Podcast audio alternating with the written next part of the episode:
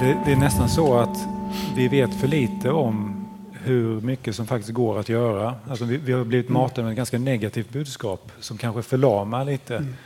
Så det är ju ett problem att vi som jobbar med hållbarhet mer nära, vi ser ju ofta kanske mer hoppfulla eftersom vi ändå känner till och, och hör talas om väldigt många lösningar också. Hej och välkommen till avsnitt 55 av Klimatpodden med mig Ragnhild Larsson.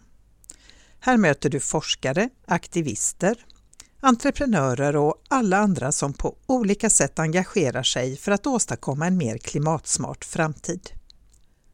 Dagens avsnitt är inspelat den 12 september under Klimatveckan i Jönköping där vi genomförde Klimatpoddens allra första livepodd. Gäster är Andreas Olsson, energi och klimatstrateg på Länsstyrelsen i Jönköpings län, Henrik Ny, forskare på Blekinge Tekniska Högskola, där han tar reda på hur vi snabbt ska kunna ställa om till fossilfria och hållbara transport och energisystem. Och eh, sist men inte minst Peter Bergless och Ulrika Olausson som är medieforskare på Jönköpings universitet. Det blev ett eh, spännande samtal om vilken roll en liten region som Jönköping kan spela i omställningen och varför det är så viktigt att olika aktörer samarbetar i klimatfrågan. Och hur kan det komma sig att just Jönköpings län ligger förhållandevis långt framme i klimatarbetet? Vi pratade också om hur klimatfrågan ska kommuniceras för att nå fram och få oss människor att agera och förändra vårt beteende. Och hur medierna har skildrat den extremt varma sommaren och hur det kan påverka intresset för klimatfrågan. Som vanligt är du välkommen att höra av dig med synpunkter och förslag på ämnen och gäster. Och kom ihåg att dela med dig av podden till andra som du tror kan vara intresserade. Ett sätt är förstås att betygsätta podden i iTunes så att den hamnar högt upp på topplistorna. Och om du gillar Klimatpodden och vill stötta arbetet så får du väldigt gärna skänka ett valfritt belopp, stort eller litet, allt är lika välkommet, till Klimatpoddens eget Swishkonto 123 396 2974. Och tusen tack till er som valt att stötta podden sedan senaste avsnittet. Det är bland andra Cecilia Lindén, Christian Hanner, Elsa Vikander, Ulf Janefjord och Frida Tirén Ridderstedt. Tusen tack! Ni gör det möjligt att fortsätta producera Klimatpodden. Men nu är det dags att köra igång dagens avsnitt. Varsågoda!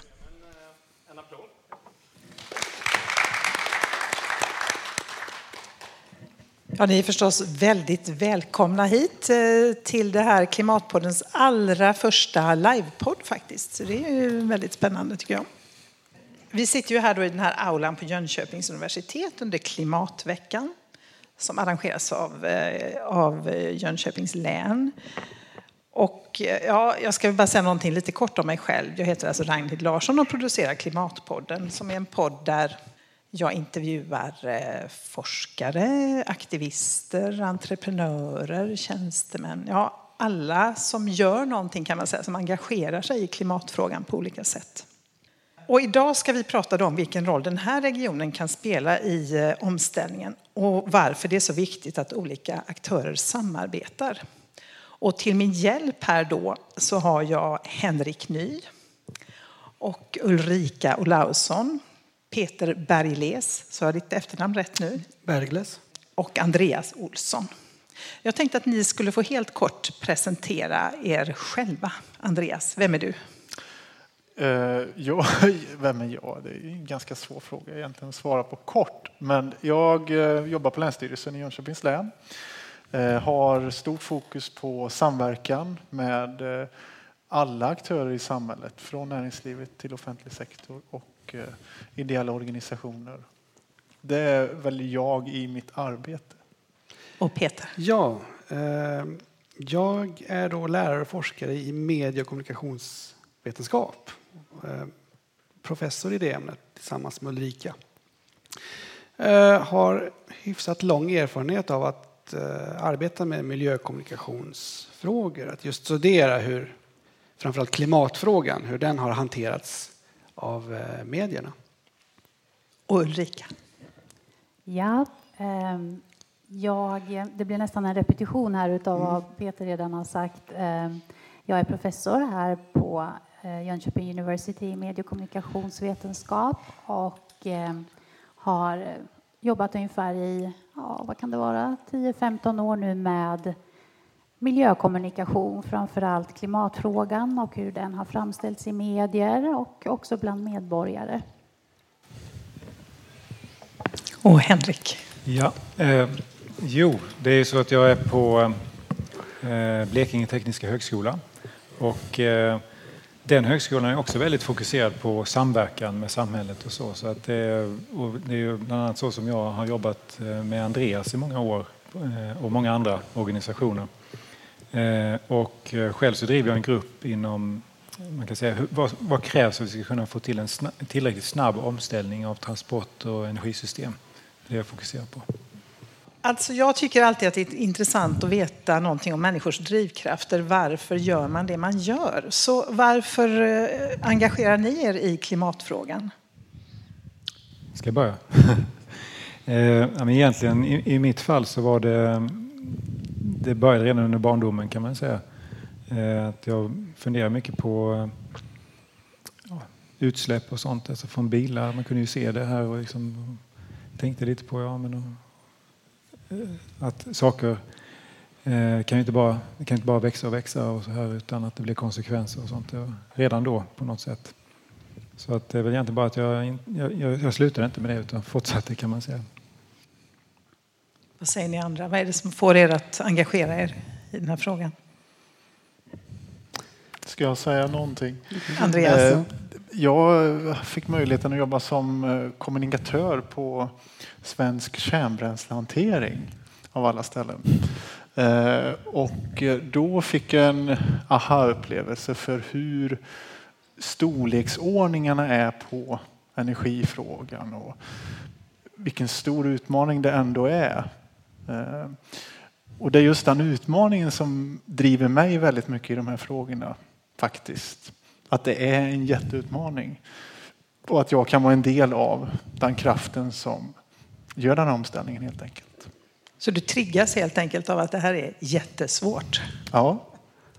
Vad säger du Peter? I mitt fall så handlar det väldigt mycket om att under mina forskarstudier och så där så jag analyserade, jag var väldigt intresserad av globala frågor, globala problem, globala kriser.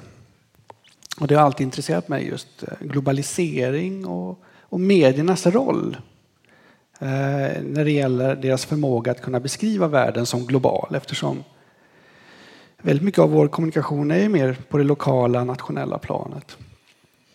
Så att det är egentligen den vägen. Men sen är det så att vi började forska mer allvarligt kring klimatfrågan för ungefär eh, drygt tio år sedan. Då det fick, frågan fick en, det blev en väldigt stor boom kring frågan då. På grund av ett, ett antal olika orsaker. Och det var det fanns väldigt mycket forskningsmedel för den här frågan och vi drogs in lite i det här. Då. Och det tror jag också är viktigt att en sån här fråga också engagerar forskare som inte kanske har det här genuina miljöengagemanget från första början. Det krävs många fler. Och vi kan väl säga svara, i alla fall jag själv kan tillhöra den kategorin som sen successivt har blivit mer och mer kunnig och intresserad kring miljöfrågor. Och Ulrika, vad säger du? Ja, med risk för att repetera det Peter redan har sagt eftersom vi har jobbat tillsammans mm. väldigt länge, vi har haft likartade forskningsintressen så var det samma sak för mig att de globala frågorna och mediernas eh, rapportering kring globala frågor eh, har varit ett stort intresse för mig och eh, vi hade en professor 2005 eh, som var väldigt framsynt och sa att nu söker vi medel för att studera mediernas rapportering om klimatfrågan, för det här kommer att bli stort. Och vi fick medlen och det blev stort. Och intresset hos mig för miljöfrågorna har ju vuxit successivt, precis som Peter säger också. Även om det inte var jättestort från början så kan jag inte tänka mig någonting som är viktigare att studera kommunikativt än just klimat och miljö. Eh, alltså det finns ju väldigt många mål på miljö och klimatområdet. Eh, Agenda 2030, Parisavtalet och ja, allt vad det nu är. Och jag tänkte Henrik att du skulle få ge oss en, eh, en snabb överblick. Vad handlar det om? Vad innebär egentligen hållbar utveckling? Det är ju ett begrepp som vi slänger oss med lite hur som helst. Men vad, vad är hållbar utveckling? Ja, det är en jättestor fråga. Men kort så handlar det egentligen om att ett hållbart samhälle är ett samhälle som kan överleva. Och ett icke hållbart samhälle är ett samhälle som inte kan överleva. Det är den kortsiktiga definitionen om man säger så. Sen kan man gräva lite djupare i vad det innebär. Eh, och eh, då finns det ju till exempel Agenda 2030. Eh, dock är ju det ganska komplext. Vi pratar om 17 mål och nu tror jag 169 delmål och sånt. Så det är svårt att hålla alla de här sakerna i huvudet. Eh, så då kan man ju försöka att koka ner det lite och det har vi gjort. Det jobbar vi mycket med, principer för hållbarhet och sånt. Och, eh, eh, man kan säga det, då kan man säga tre saker istället. Det handlar om att inte förgifta naturen. Det är det första. Och sen handlar det om att, in, att inte eh, tränga undan naturen. För, för, man kan ju till exempel asfaltera över den eller, eller utarma vissa arter som försvinner och så här. Eh, och, det, och det tredje handlar om mänskliga behov helt enkelt. Att eh, vi kan vara ekologiskt hållbara men, men eh, socialt icke hållbara. Alltså då, då, då är vi ändå inte ett hållbart samhälle. Så att vi måste klara av de sakerna samtidigt kan man säga. Kan du ge något exempel på det här när vi kan vara alltså, ekologiskt hållbara men inte socialt hållbara? Ja, man skulle kunna ha en diktatur som tvingar oss att, att eh, inte eh, eh, slänga saker och så omkring oss till exempel och att man åker i fängelse. Det kanske man gör ändå, men, men jag menar man kan ju tvinga fram en del saker eh, som skyddar miljön eh, på ett sätt som är väldigt eh, skadligt för människor. Och så kan man ju tänka sig. Ja, och så har vi den här lilla lätta frågan. Vad krävs för att vi ska ställa om samhället? Då? Vad är det som är det viktigaste? Andreas, har du något bra svar? Jag tror ju väldigt mycket på att det är svårt att som enskild organisation i förlängningen kunna driva frågor isolerat. Utan vi behöver hitta Eh, samverkansformer, det är det som jag brinner väldigt mycket för. Där olika aktörer ser sin roll. Eh, och den rollen kanske inte över tid är exakt samma. Vilket gör att det ställer till det för väldigt många. Det vill säga, så här har vi ju alltid gjort. Eller vi har ju alltid haft den här rollen. Alldeles oavsett vart man är någonstans i den här kedjan. Och där tror jag väldigt mycket ligger i framöver att få organisationer att hitta nya samverkansmöjligheter. Eh, alldeles oavsett om det handlar om produkter eller tjänster eller kompetens. Ja, och hur får man igång det samarbetet? Vem ser ansvaret så att säga? Ja, det ligger på alla. Eh, och det handlar väldigt mycket om att våga fråga och vara nyfiken och eh, ta reda på saker. Hur funkar det här egentligen? Är det verkligen så här som Behöver det vara så här eller kan man hitta andra lösningar? Eh, och då brukar ofta det öppna upp för nya tankebanor. För ofta handlar det om att tänka lite annorlunda eller få, få, få lite fart i vissa delar eller sådär. Det är svårt att säga exakt, men vi har ju några exempel som Klimatveckan till exempel. Att det är 50 organisationer som arrangerar en mängd aktiviteter under den här veckan händer ju inte av sig självt. Eh, till exempel. Och varför är det så viktigt med en klimatvecka? Det är viktigt för det handlar väldigt mycket om att visa goda exempel. Eh, vi jobbar väldigt mycket i Jönköpings län med att eh, få organisationer att lyfta upp sin egen verksamhet. För det är det som skapar drivkraft, ska man vara ärlig och säga. Länsstyrelsen kan inte göra särskilt mycket. Så är det också. Den handlar om att aktörer får utrymme, tillgång till olika arenor eh, som man kanske inte har tänkt på från början. Eh, och kan lyfta de olika eh, satsningarna som solceller eller vad det nu handlar om. Liksom. Kommunikation. Henrik? Jag tänkte komplettera lite. Eller man kan säga att jag håller med om att alla har ett ansvar att ta sin del, vad man kan göra från sin position och sin roll. Eh, eh, och jag tror att det finns vissa saker som blir speciellt viktiga. Att man höjer den allmänna kunskapsnivån måste ju bli tillräckligt hög så att man kan börja inse att dels att det finns ett problem och dels att man har någon möjlighet att göra någonting åt det då. Så därför så, vi jobbar ju mycket med att eh, ta in folk från hela världen till mastersprogram där man då får tvärvetenskapligt lära sig kring hållbarhet. Och det, det är många som gör så nu. Eh, vi, vi, är duktiga på det i Sverige kan man säga. Eh, och eh, det tror jag är väldigt viktigt så att man skapar nätverk också mellan de som har gått de här utbildningarna till exempel. Eh, så att de när de börjar jobba sen så, ja men jag känner ju faktiskt ett par personer i det landet och, och då kan man, eh, och så har man en gemensam kunskapsnivå där som man delar också. Och, och, och så tänker vi att lite bredare också kring hållbarhet till exempel. Att vi försöker ju att hitta pedagogiska sätt att beskriva detta på olika sätt. Och det är också ett sätt att försöka göra det lättare att ta, hand, ta tag i frågorna. Mm. Ulrika? Eh, ja, det, det, finns så många dimensioner av det här med hållbarhet och hur man ska uppnå det. Och på något väldigt grundläggande plan, att vi har ett, en ohållbar utveckling idag, det handlar ju ganska, ganska stor grad om att vi har någon förståelse av att naturen är där och samhället är där. Alltså att det finns en separation mellan natur och samhälle. Och det reflekteras ju också i, i vårt språk, att vi pratar om naturen och människorna, som att människorna inte är en del av naturen. Så på ett väldigt grundläggande plan så måste vi försöka att överbrygga den här klyftan, den här, det här eh, dikotomiska tänkandet, att vi inte hör ihop. Därför att så länge vi inte hör ihop, då kan människan fortfarande ta sig rätten att exploatera, att göra övergrepp på naturen. Men när vi på djupet inser att vi hör ihop, så inser vi också att gör vi övergrepp på naturen så gör vi det på oss själva också. Och här finns ju inga lätta vägar att, att gå för att komma dit. Men det är ändå där, där någonstans vi måste sträva därför att det ligger till grund för hela problematiken, ohållbarhetsproblematiken. Så vistas man mycket ute i naturen och, och ja, får liksom en relation till naturen, då blir det svårare att också begå övergrepp på den. Det skulle jag tro att det är. Sen kanske det finns andra sätt att komma dit än just att liksom fysiskt vistas i naturen. Men att återupprätta, om man får säga så, jag vet inte om det någonsin har funnits, men kontakten med naturen och känslan av att jag hör till den, det tror jag är väldigt viktigt. Ja, vi kom in på det i förmiddags under en annan diskussion, just det här med problemet med att upprätthålla den här någon slags dikotomi då mellan natur och kultur eller samhälle. Och vi kom in bland annat på den här franske sociologen Bruno Latour.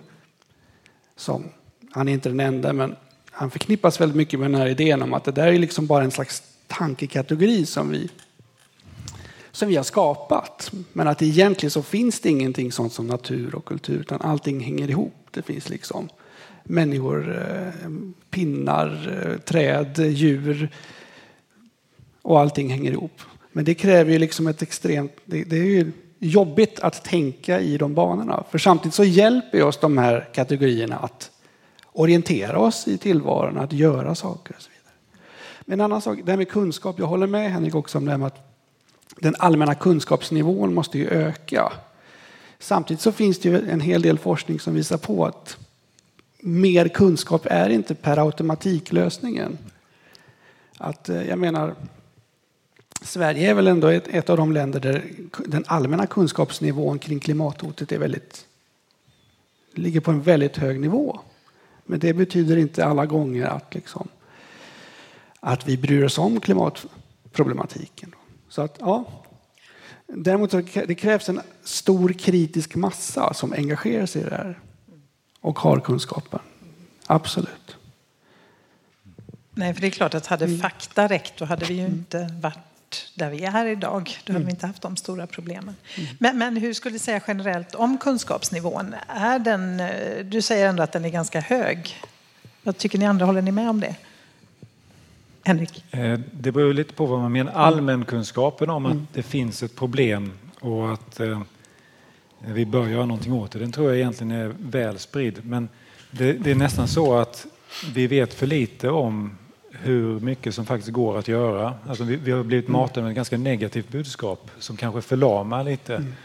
Så det är ju ett problem att vi som jobbar med hållbarhet mer nära, vi ser ju ofta kanske mer hoppfulla eftersom vi ändå känner till och, och hör talas om väldigt många lösningar också. Sen innebär ju inte det, man ska inte förringa problemet, men Mm. jag tror att det är kanske ett ganska allvarligt problem att det breder ut sig någon form av hopplöshet. eh, eh, Ja, för jag tänker det är ju någon sorts eh, svår balans Mm. där, att utmåla läget som det är utan att människor helt tappar hoppet och tänker nu går jag Mm. till baren och beställer in en drink till för att det är ändå kört. Liksom. Och, hur, eh, och då kommer vi lite in på det här med kommunikation som ni är Mm. experter på.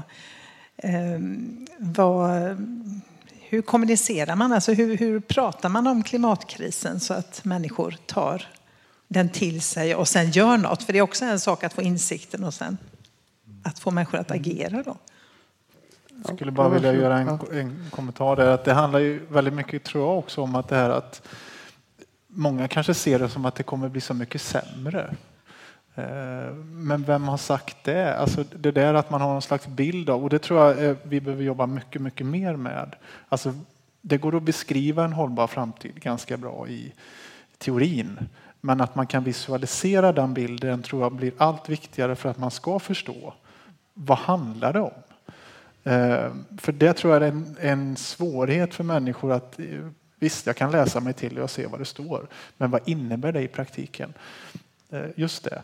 Eh, och det är därför vi försöker få, som klimatveckan igen då, att man faktiskt får se vad, vad är en hållbar energilösning som kanske kan funka i 100 år framöver, 200 år, om tusen år så är det sannolikt solenergi som dominerar överallt.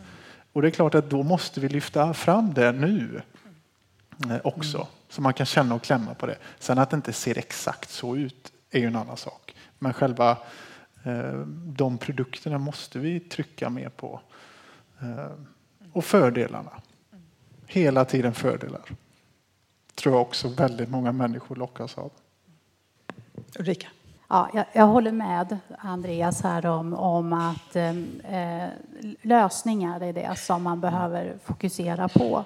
Och eh, jag håller med dig också här att, att det här med skrämsel och negativitet, det funkar inte. För forskningen visar ganska tydligt att skrämselpropaganda eh, i medierna till exempel, det gör kanske att folk engagerar sig, men väldigt kortvarigt. Man, man blir emotionell och man blir rädd.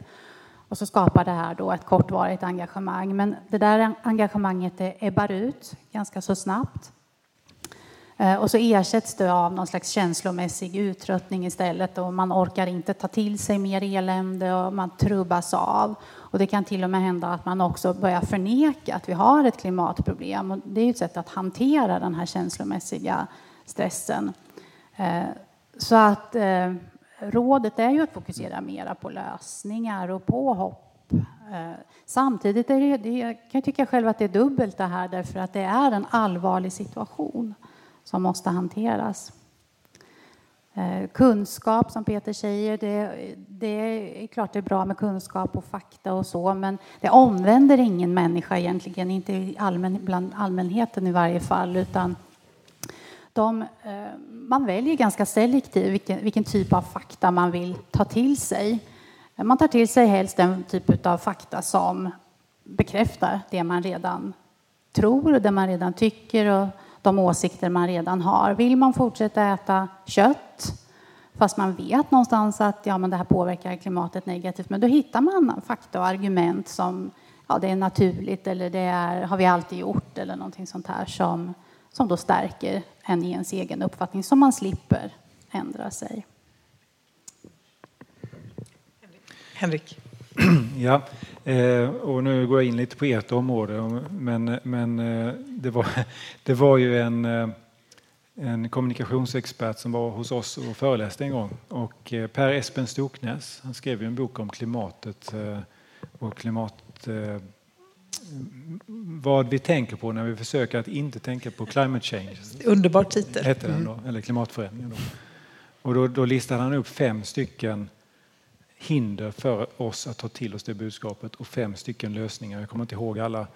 Men det var ju sådana här saker som, att, eh, som vi var inne på. Jag tror en annan grej som vi inte har nämnt hittills det var ju det här att ju längre ifrån oss det är fysiskt men också i tiden desto svårare är det att, att hantera. Så klimat, någon som sa det, klimatfrågan är nästan designad för att vi inte ska kunna ta till oss den. det är något som händer, ett allvarligt som händer långt fram i tiden och, och, och kanske drabbar någon annan mer än det drabbar mig. Så då gäller det ju då att, att på något sätt göra tydligt att jag är faktiskt kopplad till det här ändå. Men det kanske finns saker i min vardag som, som jag inte tänker på som skulle kunna, eh, där det skulle kunna påverka. Men efter den här sommaren är det väl ändå lite svårt att förneka? Mm. Även för oss som bor här i Sverige menar jag, efter den här extrema värmen vi har haft. Men hur har media hanterat det tycker ni Peter och Ulrika? Alltså, vi, det har vi också diskuterat mycket. Alltså att medierna då, medierapportering och journalistikens intresse för frågan, den tenderar ju liksom att öka. Eh, I samband med den här typen av händelser som vi hade i somras. Då. Och man kan ju se det som någonting positivt och negativt. Därför att om man framförallt då engagerar sig i den här frågan under kortare perioder där man tror sig kunna liksom observera klimatförändringar. Det kan i sin tur leda till något negativt, till det motsatta. Att ja, ett halvår senare så är det extremt kall vinter och då, blir, då dippar det totalt. Det här är egentligen en fråga som på något sätt journalistiken och medierna ska rapportera om kontinuerligt och integrera i sin vardagsrapportering. Men samtidigt är det så, som ni var inne på, medielogik och klimatfråga, det är som två motpoler. Om man tittar på vad är det som medierna tenderar att inkludera? Det finns ett antal kriterier som sitter liksom lite osynligt på väggarna på redaktioner. Så passar klimathotet oftast inte in där. Utifrån det perspektivet så måste man ändå säga att klimatfrågan, det rapporteras väldigt mycket om det. Om man ser till hur pass svår den är liksom att, att hantera för journalister och så. Men som sagt, eh, visst, det finns något positivt att eh, den här frågan fick ett uppsving efter sommaren. Och det, men det kan finnas ett problem med det. Det man kan hoppas på då att när den här dippen sen kommer, att den, dippen ändå inte blir lika stor som den var innan. Så att vi, även om den dippar, så för varje gång så, så höjs den allmänna, det allmänna intresset för klimatfrågan. Och sen, eh, en sista grej, det är också det här med ekonomi och eh, att det har ju många studier visat att klimathotet, klimatfrågan tenderar att försvinna från medieagendan när det är dåliga, tid, dåliga ekonomiska tider. Att det är då fokuserar som... vi på annat eller vadå? Precis. Så. Men genom att klimatfrågan integreras i, ekonomirapport, i, de, i ekonomin, att vi får liksom en ny grön ekonomi, så kan ju det i viss mån motarbetas. Då. Ja, ju, mm. Nej, för det är ju, jag tänker det är ju, så som det ser ut idag på redaktionerna så är det ju ofta att man i bästa fall kanske har en klimat eller miljöreporter, men det är inte så där att det är en fråga som integreras i alla ämnen som du säger, ekonomin till exempel. Eller för att inte tala om politikreportrarna som är oftast är mest intresserade av det politiska spelet och tycker att ja, den platsar inte riktigt där, då, den här frågan. Och där vi får till exempel samtal nu med Hallmedia här i regionen kring just de här frågorna. Att hur får man in klimatfrågan? Hur integrerar man det? Hur, ser man, hur gör man så att man inte ser det som någonting som han eller hon, miljöreporten tar hand om? Eller som vi rapporterar vart fjärde år när det är klimatkonferenser på politiksidan. Utan någonting som man bygger upp en allmän kompetens kring det här. Att man kan se den här miljövinkeln när man rapporterar om en massa olika grejer. Det kan vara byggnadsprojekt eller om hälsa eller livs... Ja, för det är det som är framtidens journalistik som vi ser på. Henrik?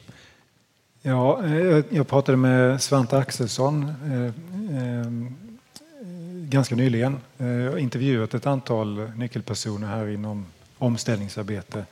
Han, han sitter ju som ansvarig för Fossilfritt Sverige. Och han brukar ju prata om det här att hållbarhet och klimat är en fråga som man kanske bör ta in köksvägen. Alltså att när man pratar om någonting annat så får man Pratar man med någon som är intresserad av sport, ja, då, då, då får man prata om mm. Zlatan mm. först. Och sen, sen, kan man kanske eh, komma in på klimatfrågan på något annat sätt. Mm. Alltså, och det, det, är den, man måste på något sätt tänka sig in i vem, vem är det man pratar med. Och, och det är inte bara ett sätt att manipulera utan det är ju faktiskt så att att eh, klimatfrågan har ju väldigt många Mm. kopplingar till mycket annat, men man kanske inte ser dem. En annan sak som är väldigt mycket på agendan nu är ju, är ju flyktingkriser. Och egentligen så, eh, om vi tänker dagens flyktingkriser i dagens läge när det gäller klimatet, så, så kan det verka som att klimatet är någonting som är långt fram. Det ska vi inte satsa på nu, vi ska satsa på, på de här kriserna. Men om vi inte satsar på klimatet, då har vi ju en mycket värre flyktingkris i framtiden. Så att då, då är det kanske den frågan man ska börja prata om. Okej, vi, vi bör göra något åt klimatet så att vi kan hantera att människor inte behöver fly. Ulrika? Eh, Ja, det här att integrera klimatfrågan i andra typer av nyhetsgenrer eh, eh, eller nyhetshistorier. Det, det är viktigt också med tanke på det här behovet som du var inne på av, av närhet. Att, att eh, inte klimatfrågan upplevs som någonting abstrakt långt borta, några smältande isberg eller någonting.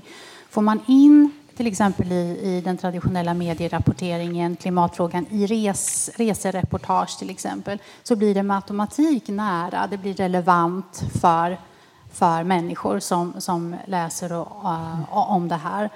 Och um, um, det, det, är, um, det är viktigt ur många aspekter att, um, att faktiskt skapa att överbrygga den här distansen mellan det globala och lokala utan att för den skull tappa de globala rötterna i klimatfrågan. För det, det får man inte heller göra, så det är en balansgång där. Ni är ju inbjudna hit därför att ni samarbetar med varandra på olika sätt för att nå de här klimatmålen då och klara omställningen. Eh, Och varför har ni valt att samarbeta? Varför just ni? Andreas? Vi samarbetar av det enkla skälet att när det gäller akademin så sitter ni på väldigt mycket kunskaper som Återigen, vi har pratat mycket om kunskaper här. Det måste ut. Vi måste få ut forskare, professorer på barrikaderna hos företag, hos organisationer. Så att de skapar de här diskussionerna som kanske gör att man hittar nya vägar framåt. Det tror jag mycket på. Precis som Länsstyrelsen som har funnits sedan 1600 vad det nu är också behöver hitta lite nya vägar. Det är jätteviktigt för oss för att liksom hänga med i hur frågor ska kommuniceras eh, och nå ut. Alltså vi kan inte tro att det är som det var för tio år sedan heller. Vi kan inte kalla saker på samma, med samma terminologi som vi har gjort alltid. För det är inte relevant för företagen idag till exempel. Och kanske aldrig har varit. Det är därför vi inte har haft med dem eh, Till exempel. Kan du ge något exempel? Nej, men vi, vi, är va, vi är vana vid inom myndighetsvärlden att inom offentlig sektor att, att hantera saker på ett visst sätt. Miljömålen eller klimatfrågan. Eh, Men ska vi jobba tillsammans med företag, akademin så behöver ju vi förstå på ett ganska bra sätt hur, hur, hur de jobbar eh, och vice versa. Och kanske hitta nya vägar. Och det är ju det som klimatveckan, återigen, har sagt det nu tre gånger lite grann, det är därför den finns. För att det är den här samverkan. Hade det varit en, en organisation som har haft en klimatvecka så hade den sannolikt varit väldigt oattraktiv tror jag. Utan det handlar om att det är många organisationer som, som bidrar eh, i det här. Eh, kan du ge några konkreta exempel på samarbetet mellan er? Ja, vi var på Almedalen i år till exempel där vi lyfte fram eh, konkreta exempel inom forskning. Vi startar en ny eh, forsknings, eh, bidrar till en ny forskning inom media och kommunikation här. Och det är ett resultat av den samverkan som sker mellan Jönköping universitet och, Länsstyrelsen och Klimatrådet.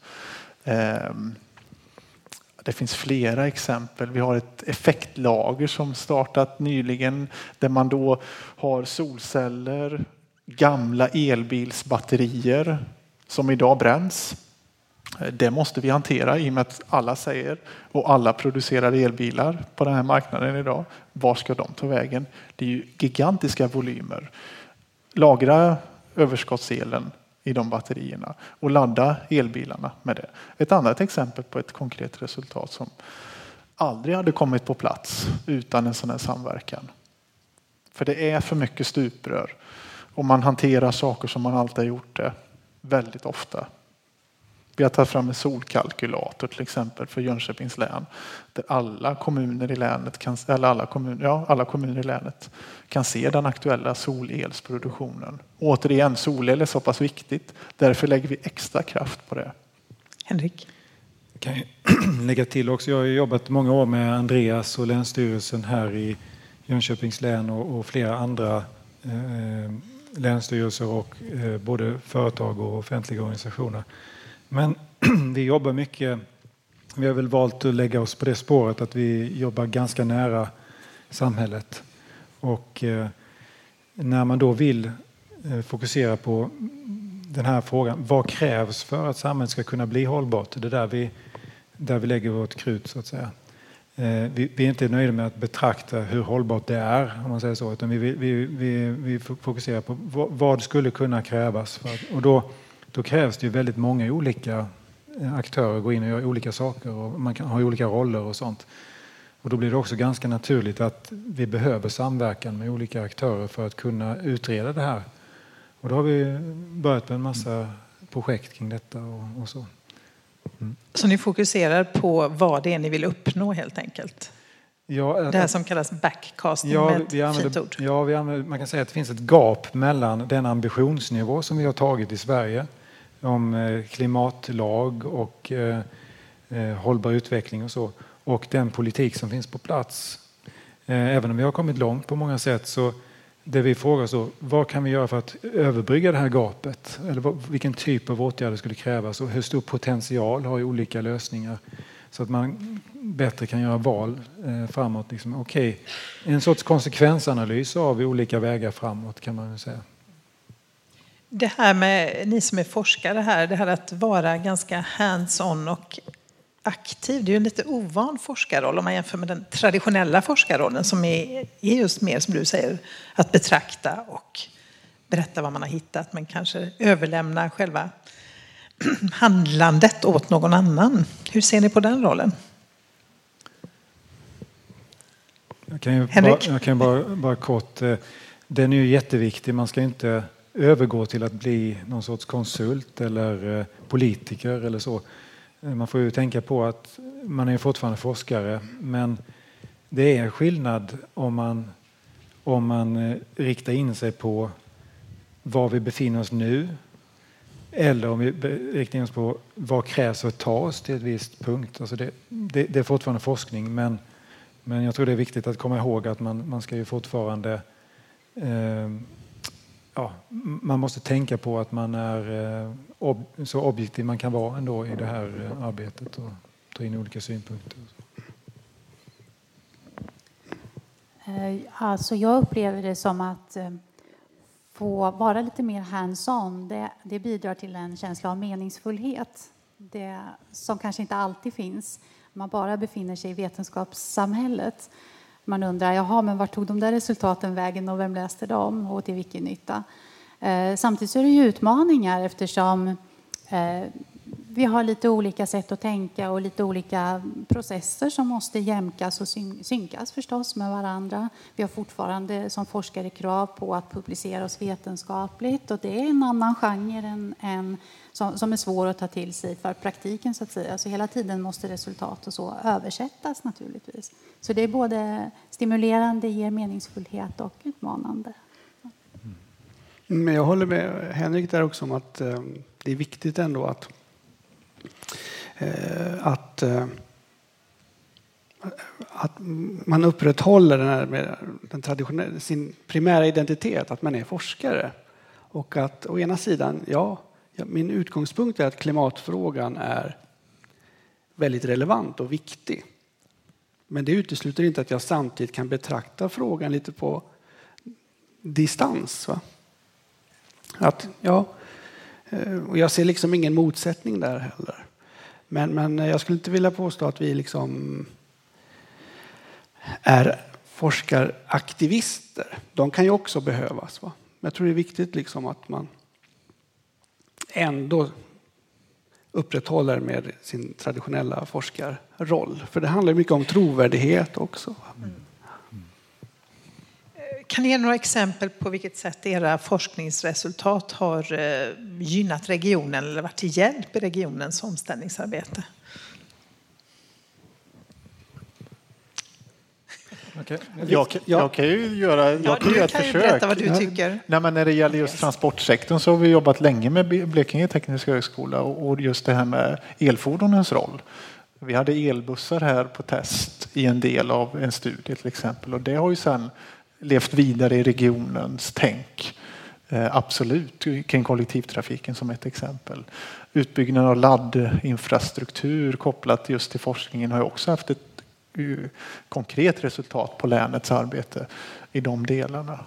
Och, och, in, och, inte minst kopplat till kommunikation, att vi nu ett och ett halvt år senare har, har kommit väldigt långt och, och i hamn med en process eh, kopplat just till media och kommunikation och eh, titta på framgångsfaktorer i Jönköpings län.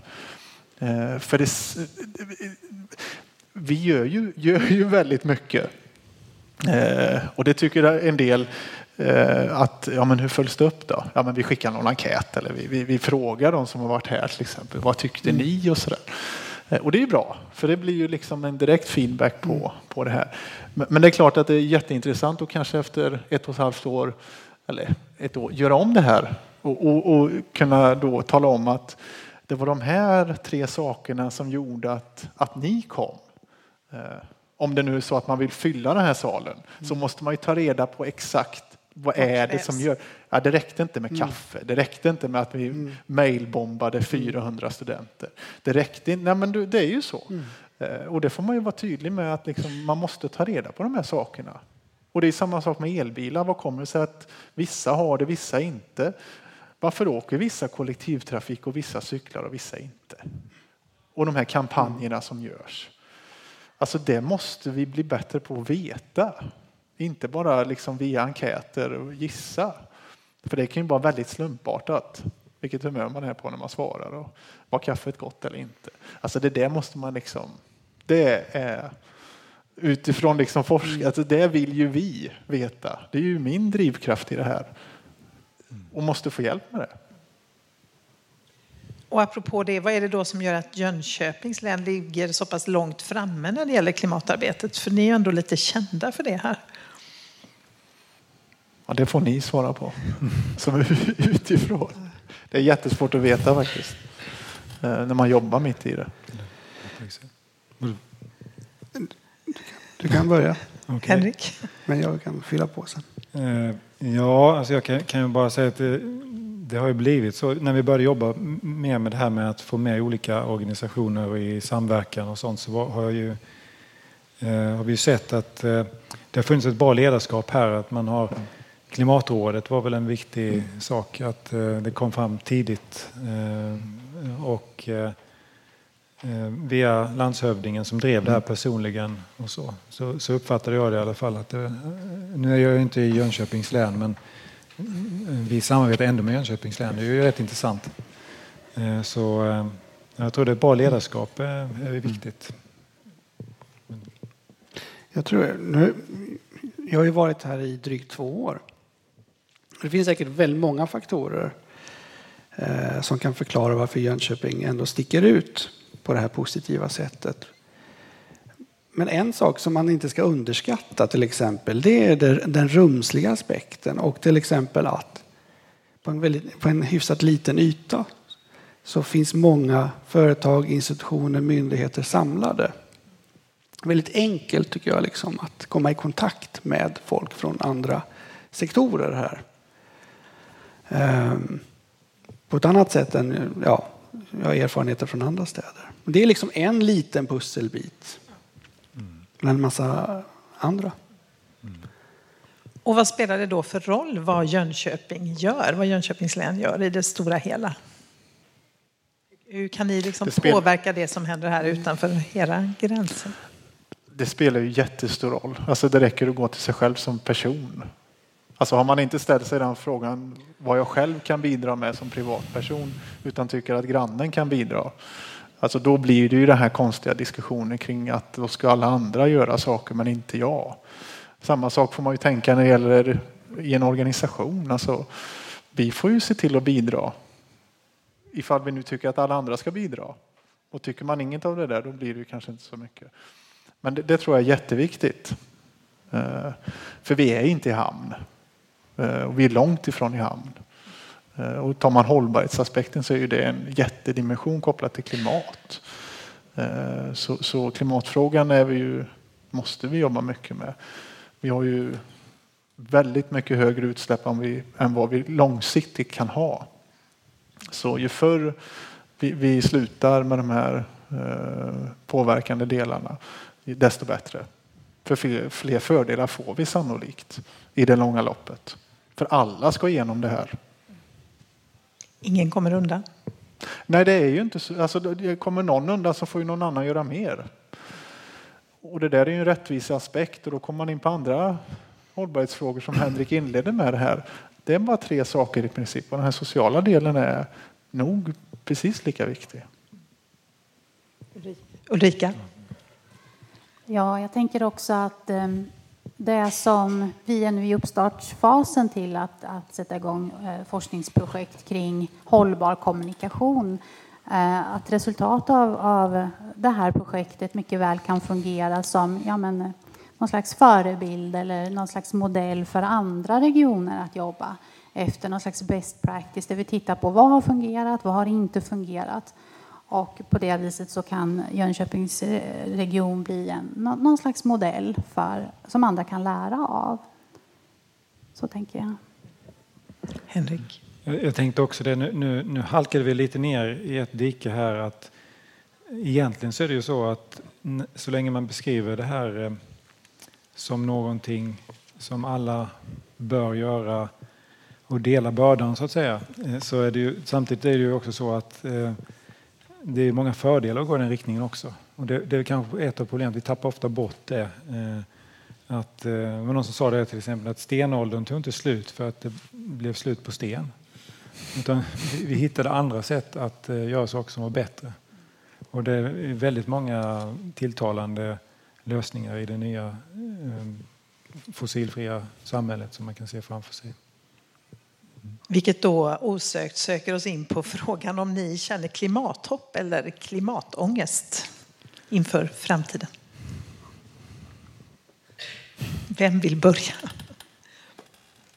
Ska jag säga något så tycker jag väl det här är att det finns ingen anledning att vara pessimistisk utan det är bara att liksom inse att vi behöver göra förändringar Eh, nu och även kommande decennier och kanske århundraden för att liksom kunna fungera på den här planeten helt enkelt som människor. Och, och I det måste ju i alla fall för min egen del eh, den optimistiska delen ligga i framkant. Eh, annars så blir det kämpigt alltså. Det, det är ju så. Känner väl olika i olika situationer och sammanhang. Det är både och, så att säga. Och det är väl säkert ganska vanligt, tror jag. Men eh, ja, de balanserar varandra ganska väl. Liksom. Det finns mycket positivt att titta på som man själv kan vara en del utav. Men ibland så tar också det, liksom det pessimistiska och negativa över också. Så. Hjälper det att vara själv jobba med frågan, tänker jag? För att lindra den här oron eller klimatångesten? Henrik? Jag, jag tycker det. Eh, det var ju... Eh, jag fick den eh, kommentaren på en fest en gång. Det var en tjej som sa alltså, du sitter alltså och jobbar med och ser på att världen håller på att gå under. Blir du inte deprimerad av det? Jo, men världen går ju under även om inte jag tittar på det. Ja, sådär. Ja. Så det är faktiskt lättare att jobba med det för då kan man känna att man påverkar lite. Så tycker jag. Mm. Ulrika? Ja, jag känner nog lite både och. Det beror lite på situationen. Men um, jag försöker faktiskt att hålla mig ganska neutral. För att även om det ibland skulle vara befogat att känna klimatångest så är det ganska dumt tycker jag att projicera ut det mm. på, på världen.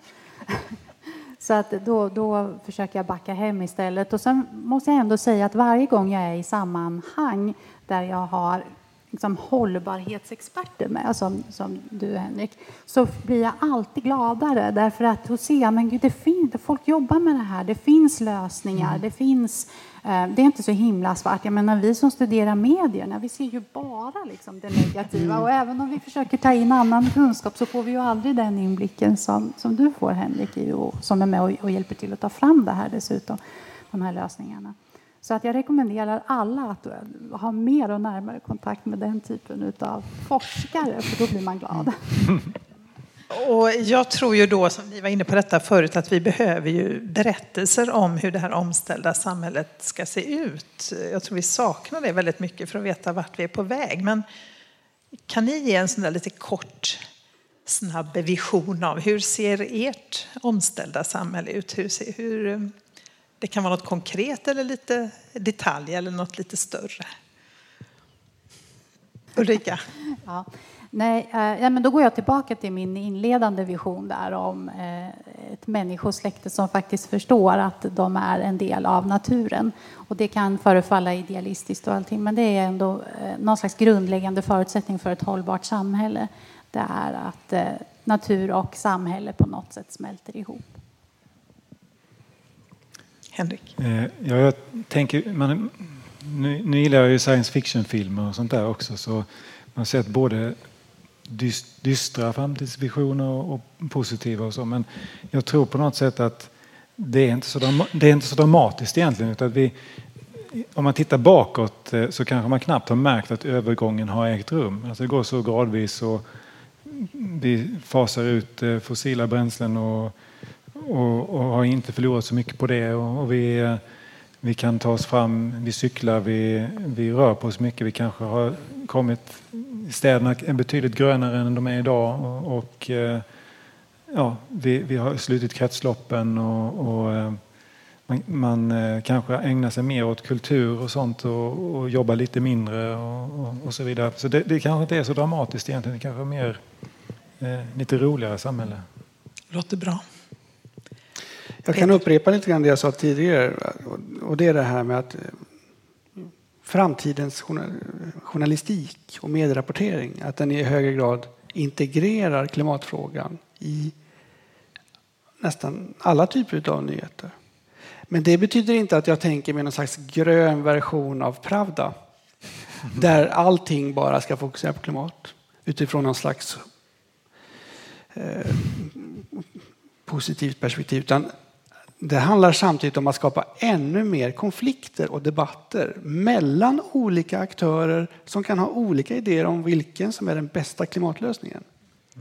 Det är jätteviktigt. Mer konflikt, mer debatt om och tävlingar mellan okay, olika, olika, olika lösningar. Det är också viktigt för media att lyfta in. Det inte bara blir det här liksom, fokus, fokus på klimathot utan debatt och mellan olika aktörer som alla vill göra någonting positivt. Andreas till sist. Ja, det kanske inte låter och bullrar och ryker så mycket framöver heller. Det kanske är en sån visuell upplevelse och luktar inte så illa heller. Eh, på tal om att sådana här förbränningsdelar oftast gör det. Eh, det är väl min bild av samhället kanske framöver. Sen, sen tror jag tyvärr att det kommer innebära väldigt stora förändringar med det vi redan gör. Alltså de utsläppen som vi redan har och har, har åstadkommit tror jag vi bara har sett en bråkdel på konsekvensen av tyvärr. Eh, så vi kommer behöva hantera eh, höjda havsnivåer Ehm, och så vidare som får följdeffekter och ökade temperaturer och vi kommer få andra eh, förutsättningar i landskapen. Det, det kommer vi få se.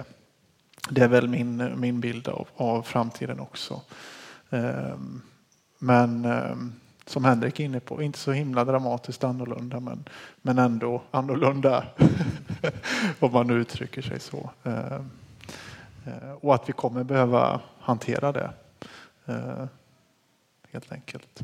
Ehm, alternativet som många pratar om det är ju det här med att vi ska dammsuga planeten på koldioxid och sådär. Jag tror nog det är enklare sagt än gjort. Ehm, just de här lösningarna som man tror har jättesnabb effekt, kan lösas skitsnabbt. Ehm, jag är inte lika övertygad om att just de lösningarna är just så. För det kommer vara väldigt stora kostnader och det kommer vara väldigt få som vill betala för dem och så vidare och så vidare. Och det så, finns väl ännu ingen sån fungerande teknik vad jag vet?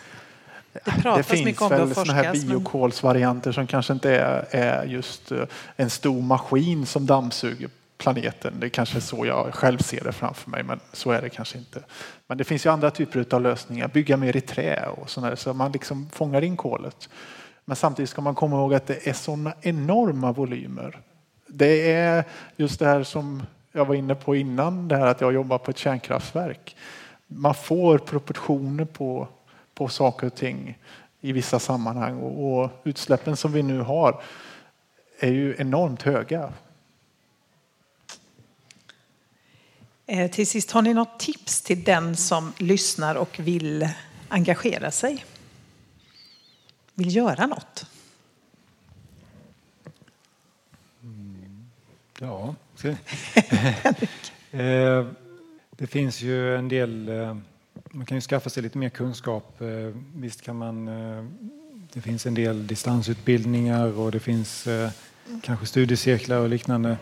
Men ja, man, man får väl försöka hitta likasinnade tror jag. Det är viktigt så att man kan, det, det, är precis det vi var inne på här nyss, att när man börjar umgås med personer som också eh, oroa sig, men att man kanske kan göra någonting tillsammans så, så känns det mycket lättare. Det tror jag. Och sen eh, får man väl söka sig fram lite grann. Det, mm. Rika? Ja, när jag tänker på att man ska försöka fungera som opinionsledare på kommunikationstermer här, opinionsledare i sina sociala sammanhang. Eh, alltså att man ska man ska vara den här personen som entusiasmerar och talar engagerat om sitt eget engagemang men inte vara den som attackerar och kritiserar mm. andra för deras val. För det får nästan mm. alltid motsatt effekt. Mm. Vad hamnar man i mm. defensiva attityder istället? Så var en entusiasmerande eh, opinionsledare i sociala nätverk, både personligt och digitalt om jag får fylla på där. Det är bara att tänka sig hur hela vårt demokratiska system fungerar. Den bygger just mycket på de här enskilda individerna som kommer in i fikarummet och frågar ska ni gå och rösta nu eller som vill prata politik. De är enormt viktiga för att hela systemet ska funka. Och det är samma sak med den här typen av frågor, att de, kommer, de är enormt viktiga i alla möjliga sammanhang. Sen det här med hur man ska engagera sig. Det som, gör liksom, det som är bra med klimatfrågan det är att den går in i så många olika områden. Så det är egentligen bara att välja och vraka. Du kan nästan utgå ifrån, istället för att börja med klimatfrågan, så lite som du var inne på med sport där. Ta utgångspunkt i någonting som redan engagerar dig. Det kan vara livsstil eller mat eller vad det nu kan vara. Och ja, börja där. Eller skidåkning finns. Skidåkning, Protect ja, Our Winters. Mm. Mm. som är skidåkare och brädåkare som engagerar sig i klimatfrågan. Mm. Jag tycker att man ska faktiskt ta sig en, alltså man kan ta en kvart till att fundera på alltså var har jag mina egna utsläpp någonstans? Det tar inte många minuter. Fundera på det. Kanske tar en halv minut. Ja, men jag har två bilar. Jag flyger fyra gånger per år och jag äter ungefär så här och jag köper det här. Vad av detta, alltså sunt förnuft räcker väldigt långt. Eh, och, och, och, kan man då göra lite ändringar, ta cykeln lite oftare, skippa de där flygresorna om de inte är absolut nödvändiga. Eh, och så vidare och så vidare. Eh, lite tävlingsinstinkt? Ja, alltså man får försöka pressa sig själv lite grann och fundera på vad gör jag själv? Inte bara fundera på allmänt så här, vad är problemet idag? Att, ja, men vad gör jag själv? Alltså det måste man nog fundera på för att kunna ta nästa steg, alltså det jag jobbar, hur ser det ut här? Eh, om man nu vill göra det. Då kan man ju ställa den retoriska frågan, vart laddar jag min bil? Inte finns det en laddplats, utan eller vart skulle jag ställa cykeln när jag kom hit? Det finns ju inte ens ett cykelställ. Alltså, man får bli lite, lite sådär också tycker jag. Alltså, fundera på, kan man ställa de frågorna när man åker till en annan arbetsgivare när man ska besöka dem? Men, ja. Våga vara lite obekväm då? Ja, i alla fall ställa frågan. Det är ju alltså, det är ingen som idiotförklarar för att du mm. frågar vart ska jag ladda? Utan de kanske bara tänker så här, vad menar du? Ja, det jag menar är att jag kommer i en elbil. Eller jag åkte kollektivt. Det är ju, det är ju en halv kilometer till den här arbetsplatsen. Till den här, hur, hur, gör ni andra? Hur gör alla på det här arbetet? Det handlar inte om att peka ut utan det är mer så här, okej, okay, hur ser det ut? Vara lite frågvis. Ja. Då vill jag tacka er för att ni kom hit och eh, diskuterade de här viktiga frågorna och tacka publiken för att ni kom och satt och lyssnade. Så eh, ja, jag önskar er lycka till med den fortsatta eh, klimatveckan här nu och det fortsatta arbetet som ju fortsätter även efter klimatveckan förstås. Tack så mycket. Tack. Tack.